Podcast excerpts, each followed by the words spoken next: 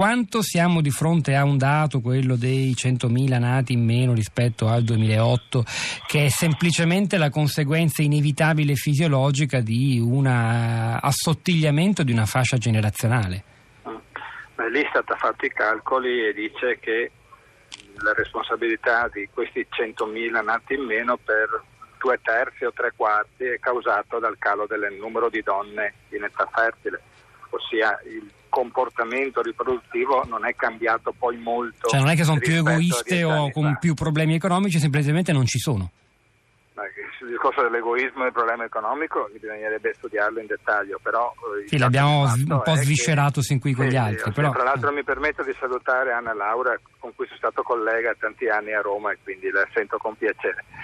Ecco. Io sento con piacere te. Ciao.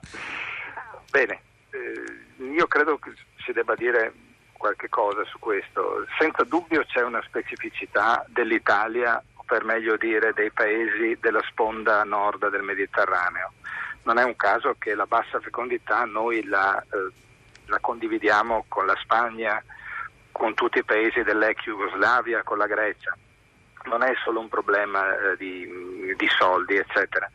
Senza dubbio da noi si fa molta fatica ad accettare l'idea che il figlio sia anche un bene collettivo, diciamo così, non solo un bene per la famiglia. Mm.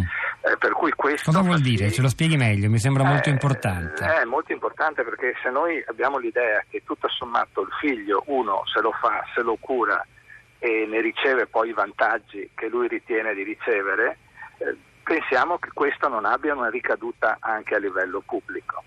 In realtà invece eh, i figli hanno una forte ricaduta, come dicono gli economisti, hanno anche delle esternalità positive molto forti per la società, perché le danno continuità, e perché poi banalmente aiutano a pagare eh, anche le pensioni e le altre cose per gli anziani. Però mi scusi, Quindi... le faccio una domanda molto concreta. Ecco. Vuol dire che una giovane coppia francese o tedesca o svedese, insomma, fanno molti più figli eh, di noi e quando procreano, quando fanno un figlio, pensano anche all'impatto sulla società, pensano al loro figlio come un bene collettivo e non diciamo, solo alla propria vita e alla propria felicità. Diciamo non tanto il singolo, eh. diciamo che questa è una cosa che a livello culturale è accettato e porta anche alle decisioni politiche di conseguenti, che poi portano alle persone a fare delle scelte diverse.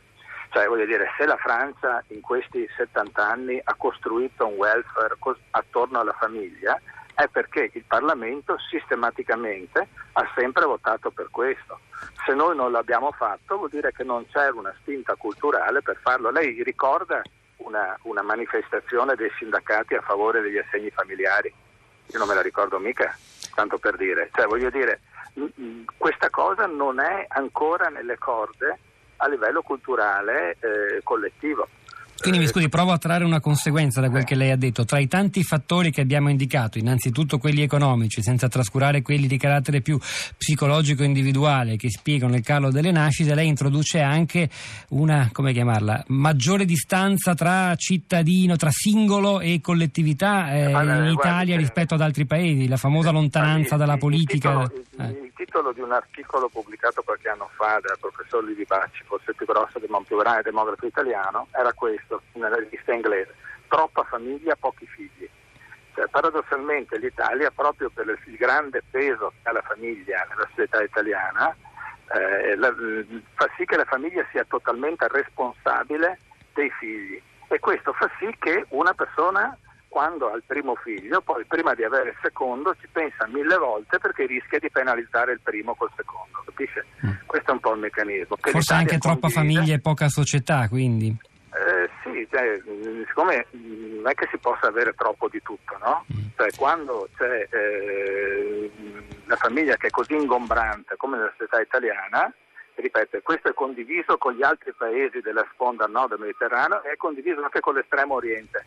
Eh, ci sono ancora meno figli che in Italia, nel, nelle città cinesi, in Giappone, in Corea del Sud, eh, a Singapore, capisce che pure quindi vede che non possiamo sintetizzare tutto sulla crisi, su queste cose qua, eccetera. È stato molto chiaro dalla Zuani. delle componenti molto forti di questo genere. Faccio l'ultima domanda al demografo. C'è chi dice, ma che problema c'è? Facciamo meno figli, meglio, il mondo, al mondo ormai siamo troppi, si soffoca. E invece proviamo a guardare eh, a, a, lungo raggio, a lungo termine, nel futuro lontano, non tra un anno, ma tra 20 o 30. Questa situazione demografica di oggi, abbiamo capito che appunto gli effetti della, nella demografia si si calcolano per decenni, oggi facciamo pochi figli perché sono nate poche donne 20 o 30 anni fa.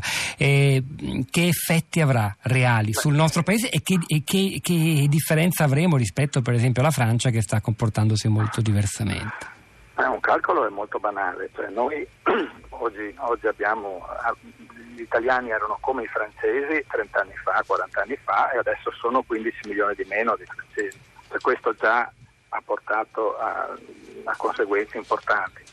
Eh, il, il, calcolo fra dieci anni è molto semplice, siccome le donne in età fertile continueranno a diminuire a meno di grandi arrivi di migrazioni, che peraltro non si vedono adesso, eh, se continueremo a avere la fecondità di, che abbiamo avuto quest'anno, l'anno scorso, fra, 10, fra 15 anni nasceranno 100.000 bambini in meno di oggi. E perché è un problema? Perché, glielo chiedo perché c'è chi se lo certo. chiede, c'è chi dice anzi meglio così, c'è più spazio. No, eh, il problema è che, eh, non so, tanto per dire, quest'anno rispetto all'anno scorso in Campania sono, abbiamo avuto 500 classi in meno nelle scuole, nelle scuole, quindi non è vero che abbiamo deportato i professori, sono spariti gli studenti.